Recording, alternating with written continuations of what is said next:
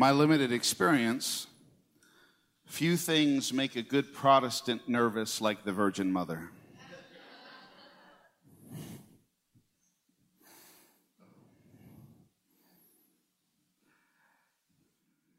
As we're drawn deeper into the season of Advent,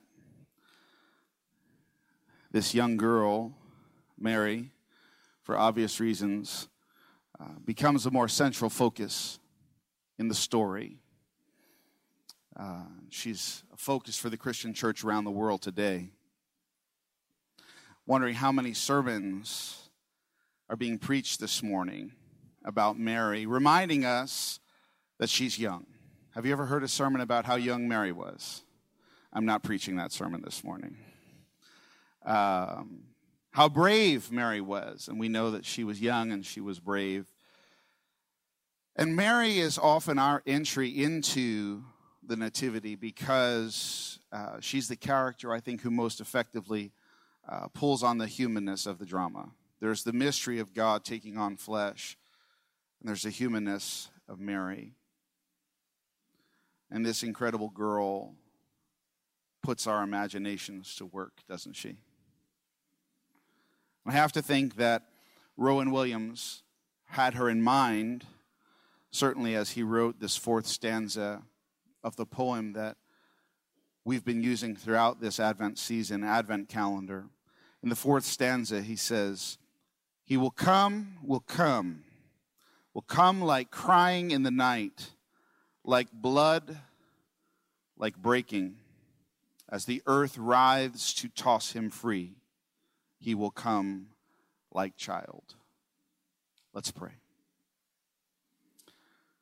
Father, we come to you this morning in the name of your precious Son, Jesus, asking that once again in this moment your Spirit would be present to all of us illuminating us, inspiring us, guiding us into all truth.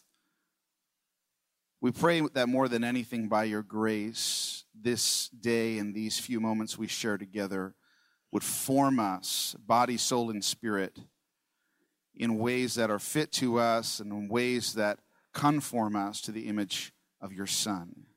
And so we ask for your grace and your help to that end. In his name, amen. The coming of Jesus begins with the annunciation that we just heard in Luke's gospel. The announcement from Gabriel to Mary that she would conceive and bear a child by the power of the Holy Spirit. And this text that we just heard together in the room is the official commencement. It is the beginning of Yahweh keeping his promise to the snake in the garden. In Genesis 3, verse 15, God says to the serpent, I, that's a key phrase here, as the lead agent and the actor, I am going to put enmity between you and the woman, and between your offspring. Have you ever stopped to wonder who the serpent's offspring is? and I'm going to put enmity between your offspring and hers. He will strike your head, and you will strike his heel. Isn't it interesting that the great tradition refers to Mary as the new Eve? Mary as the new Eve, because Mary did what Eve failed to do. In the garden, Eve is confronted, if you will. But you'll notice something. If you read the text closely in Genesis 3, Eve asks no questions. Eve drinks it up. All the lies that the serpent had to say about God, all the distortions and additions to the things that God had said, Eve listens to them without being perplexed at all. Isn't it interesting that Eve is not perplexed by a serpent, but Mary is perplexed by the angel? That Eve would ask a serpent no questions, but Mary would say, How can this be? I think it's interesting to delineate Mary's response to the angel from Zacharias in that Zachariah's tense is basically, how can this even happen? Mary's is, I know this is going to happen, but how in the world could it happen? It's interesting that in Eve's story, she is primarily a taker. She takes initiative. She takes the fruit and she eats it, while Eve is a giver. Uh, Mary is a giver. She gives herself, surrenders herself, as we heard in that last verse, to God. I think the word fruit is interesting because Eve ate fruit and Mary ends up giving fruit.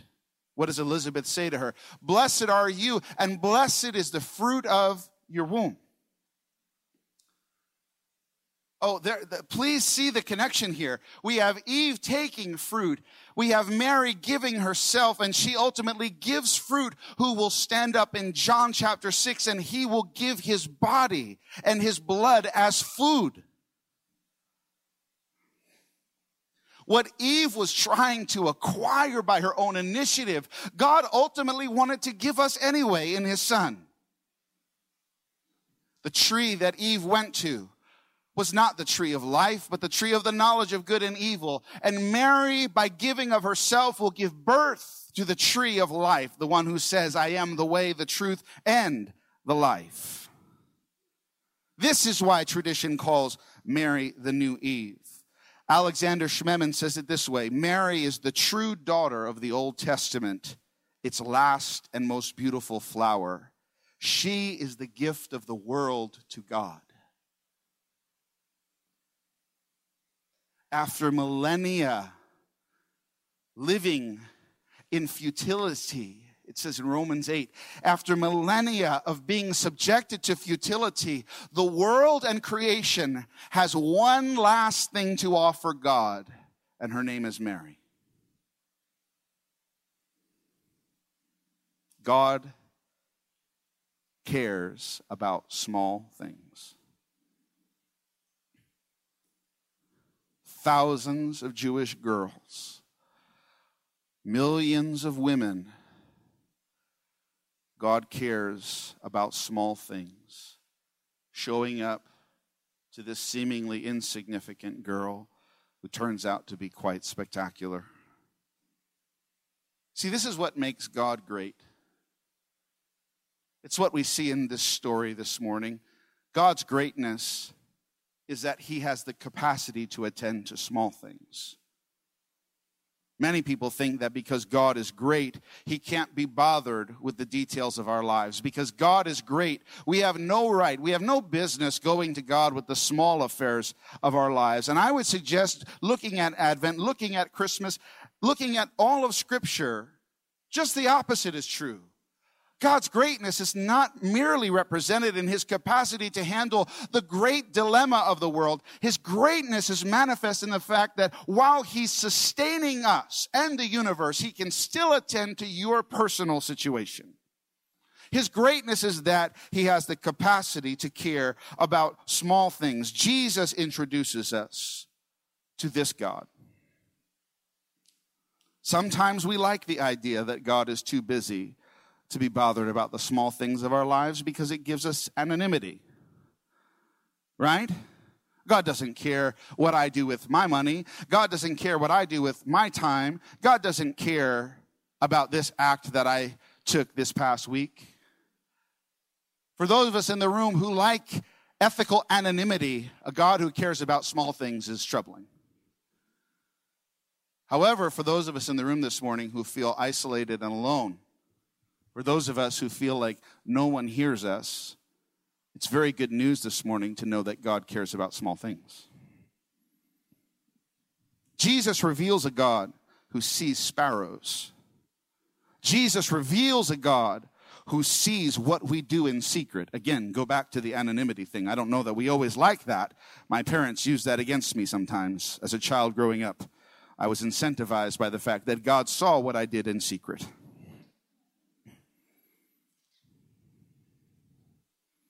You see, Jesus coming like child, which is this fourth stanza of Williams' poem, that he will come like child, this reveals a God who is interested in small things. because he doesn't come like emperor. He doesn't come like kings. He doesn't come like mountains and rivers and oceans. He comes like child. And this is radical. This is a God who is radically holy, radically other than anything people have seen. This is a God who is unprecedented in human history. Cicero says it this way The gods attend to great matters, they neglect small ones. Paul says it this way anyone who loves God is known by him. Cicero and Paul had very different ideas about divinity, didn't they?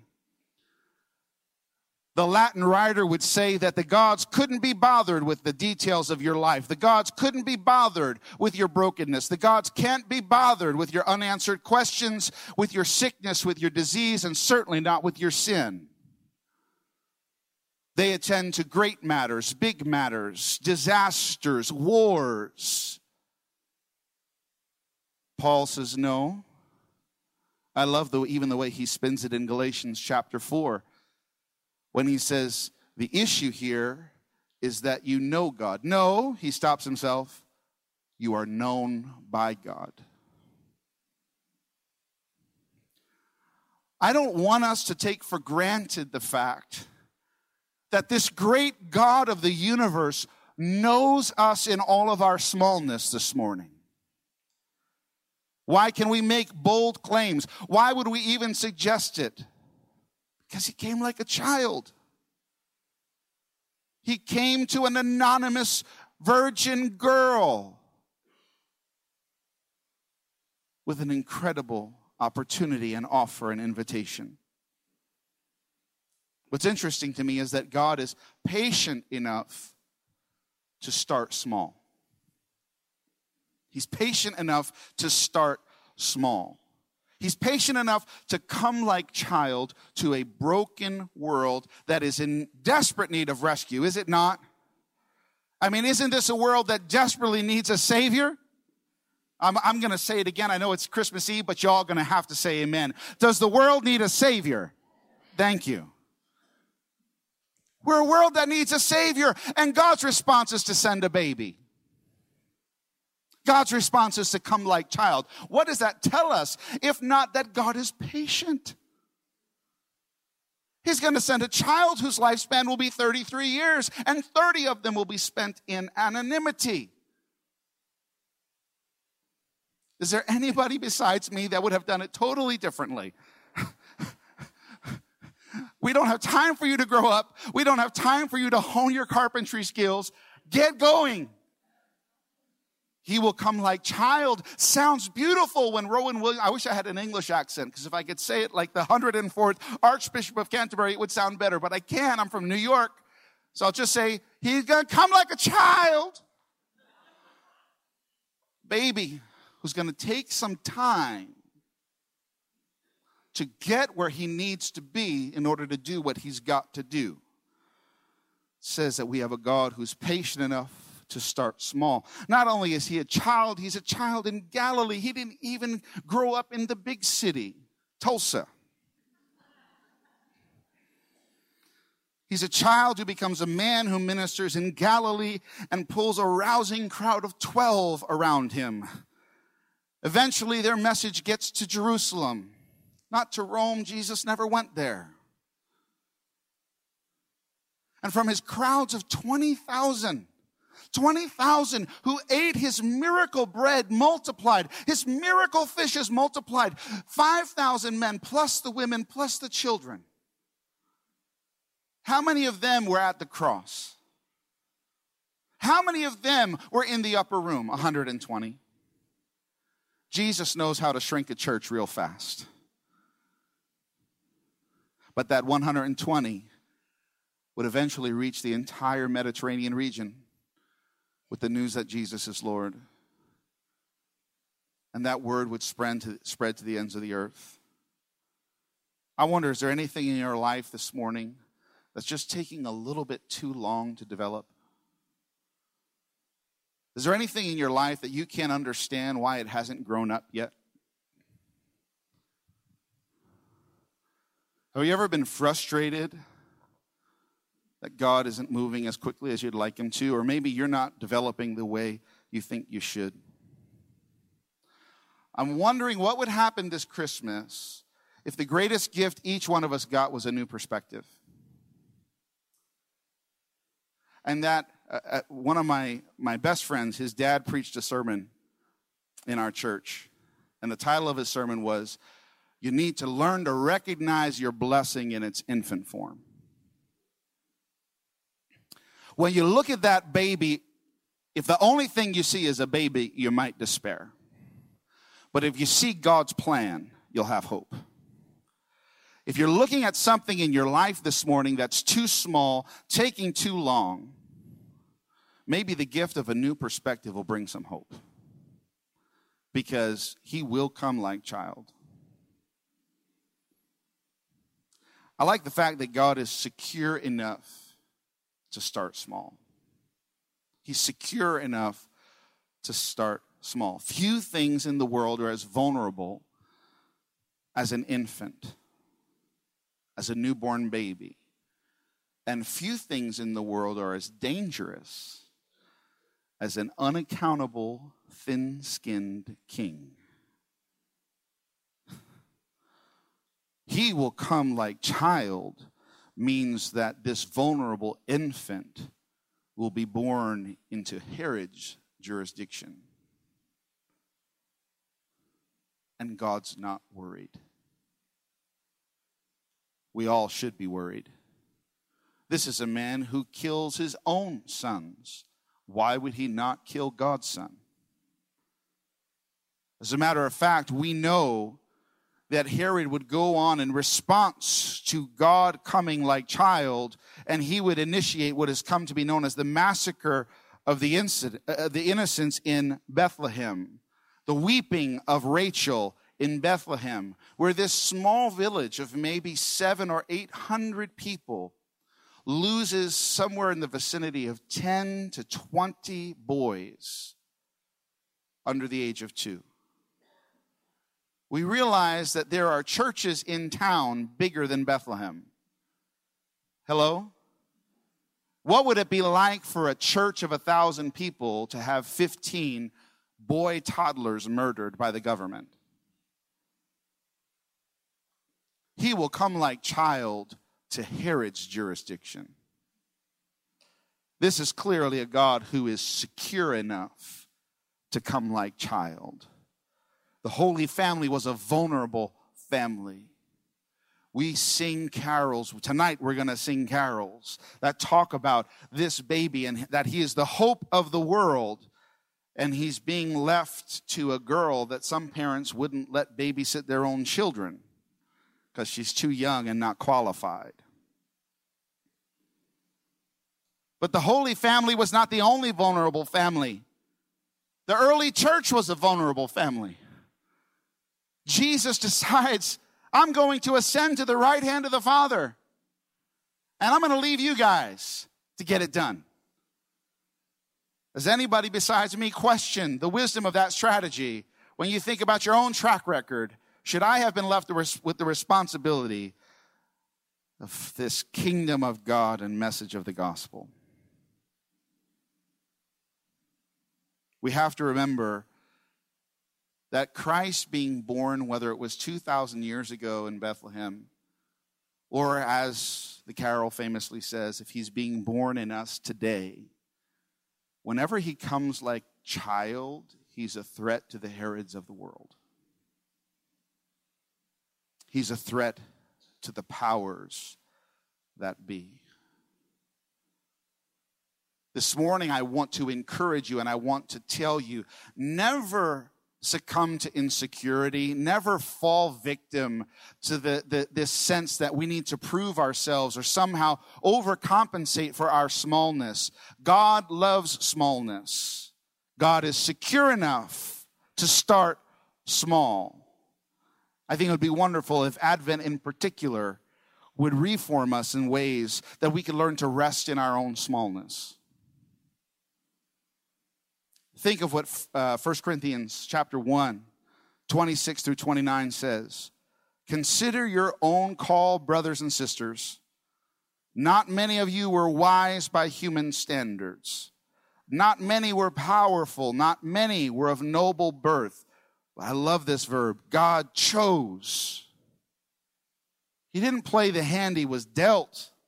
He chose what is foolish in the world to shame the wise. God chose what is weak in the world to shame the strong. God chose what is low and despised in the world, things that are not to reduce to nothing things that are, so that no one might boast in the presence of God. And somebody said, Amen. God chose to come like child which means on some level, God is confident, comfortable, and secure enough to know it's gonna work out, even if I come like child. See, if I was in a Pentecostal church, I'd tell you to slap your neighbor and tell him it's gonna work out. But I'm not gonna do that right now. The temptation was there and I resisted. The fact of the matter is, we can walk with that same perspective because God is our Father.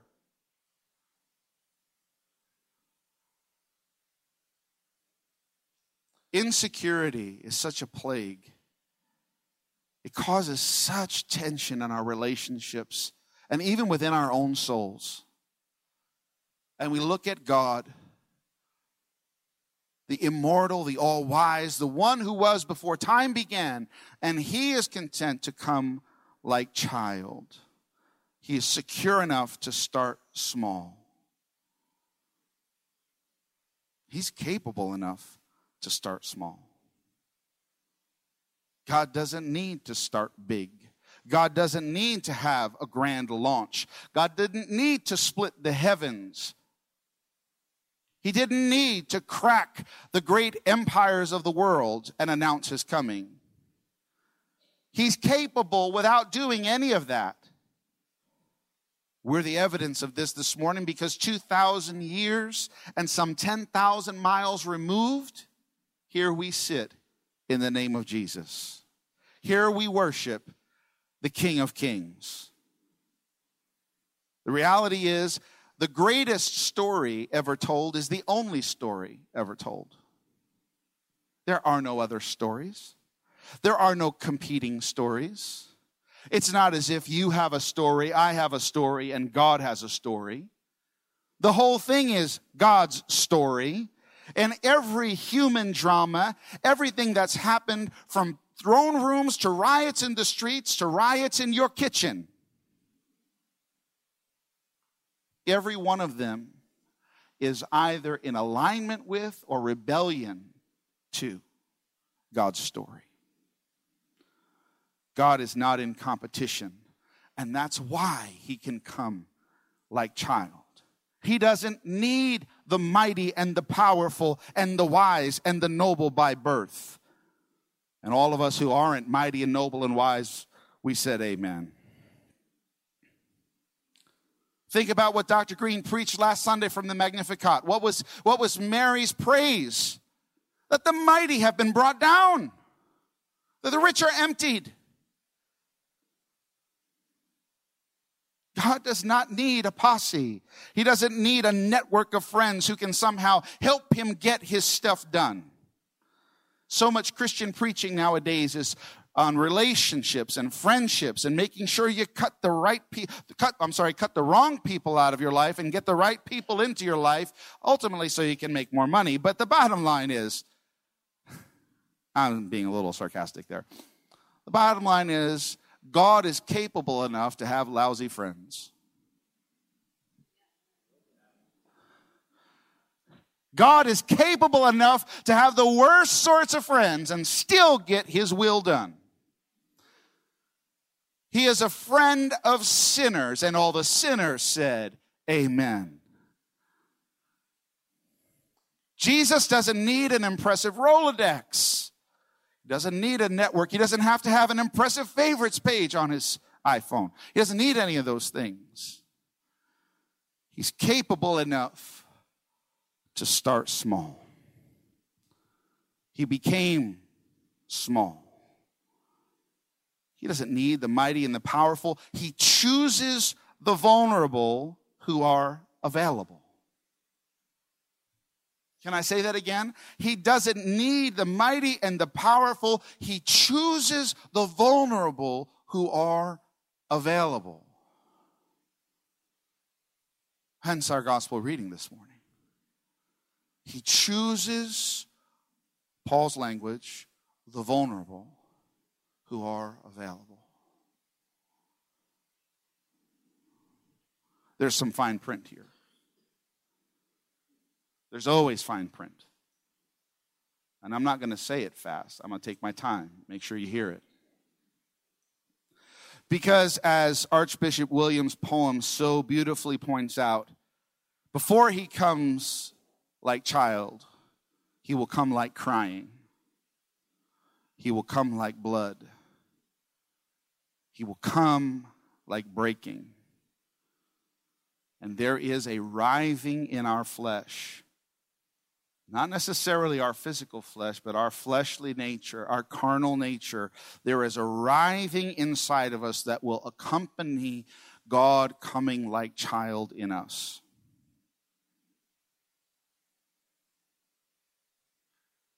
I consider it a privilege to be a part of a community that celebrates Advent. I didn't grow up celebrating Advent. I grew up chomping at the bit, waiting to get to a celebration. And in the process, not of anyone's fault per se, I missed out on years of formation. Because Advent is not about celebration, Advent is about formation. Advent is not about four weeks of merely biding our time till we can have fun. Advent is about four weeks of being invited by the Holy Spirit into a deeper process of having your thinking changed, your mind renewed, rewiring taking place.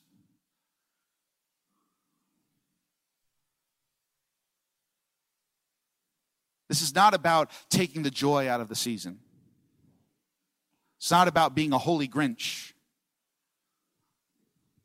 It's about submitting to the work of the Spirit in the church to say, take this time to prepare yourself. Take this time to be available to my working, to rewire you in such a way that I can show up in you. I can come and be born in you anew. Wouldn't it be amazing if we could be so focused every year that we saw Advent as a season of pregnancy? My daughters tease me that I am expecting a bread baby, is what they call it. Stand behind the pulpit, real right here. We need a big pulpit. That's what we need. Um,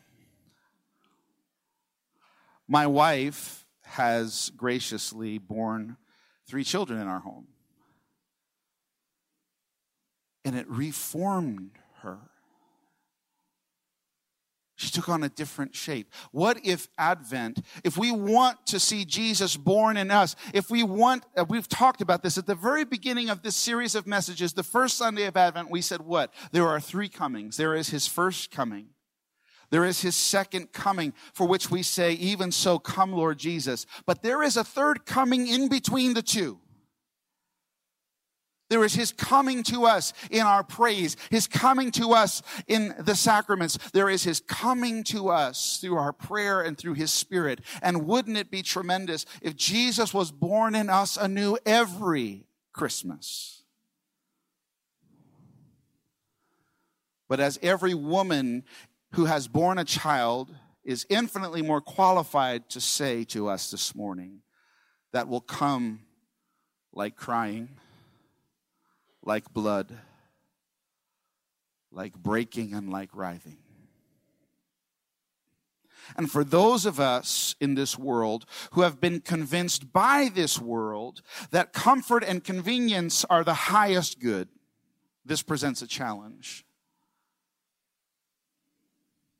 Maybe we're, we're cracking the nut here. Maybe we're getting close to the heart of, of the issue, and that is if we are, if we are, to the extent that we are imbued with these cultural sensibilities, I don't want to cry. I don't want to bleed.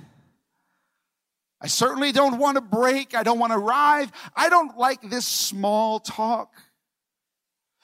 I wonder to whatever extent those things sort of almost like reverse sweating. It's like they seep into our pores.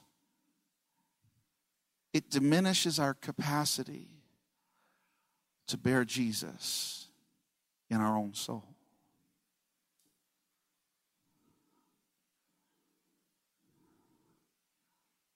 The reality is, there are people sitting in the room this morning who are crying and bleeding, who are writhing, who are broken and breaking all at the same time.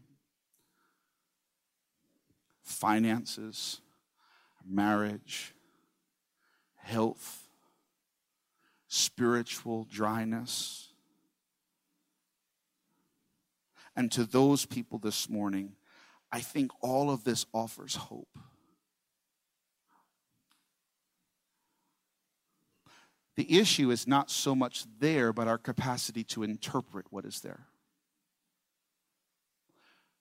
We hear the crying, we see the blood and the breaking,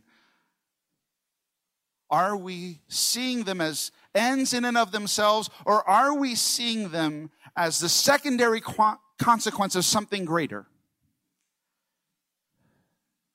Christianity is, and the, the, the, faith that we've been handed down is not a faith that exults in darkness and crying and blood and brokenness. No, no, no, no, no.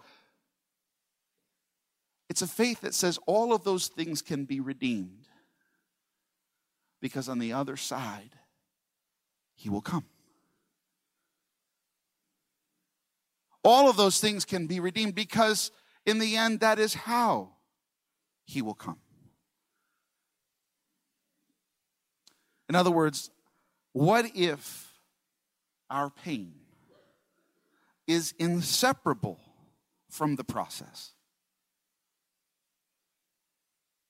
whatever frustration, whatever hardship you, and if you don't have it this morning, if your life is absolutely wonderful, we rejoice with you. We're grateful for you. If you're on the top of the mountain, please shout and praise for the rest of us who are not there yet.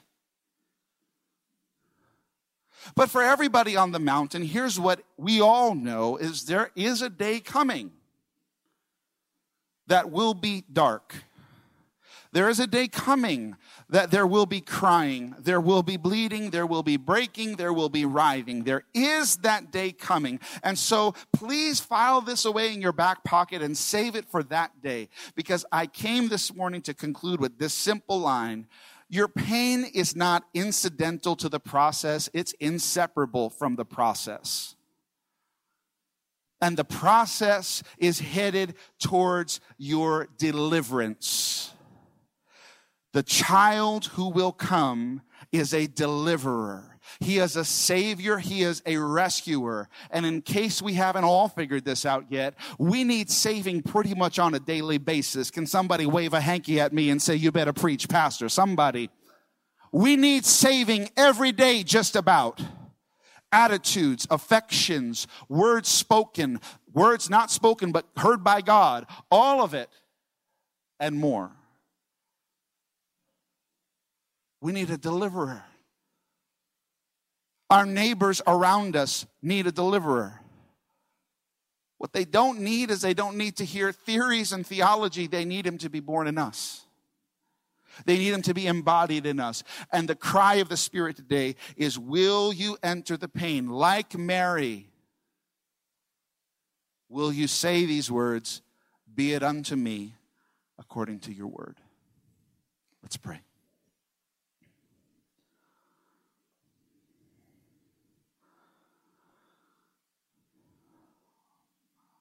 Father, this morning, I thank you for Mary.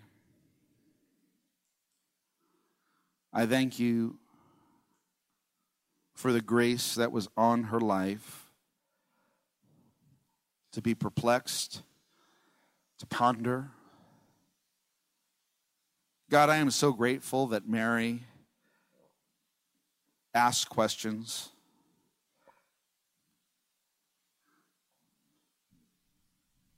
I'm grateful that Mary was willing to endure the dark, and the pain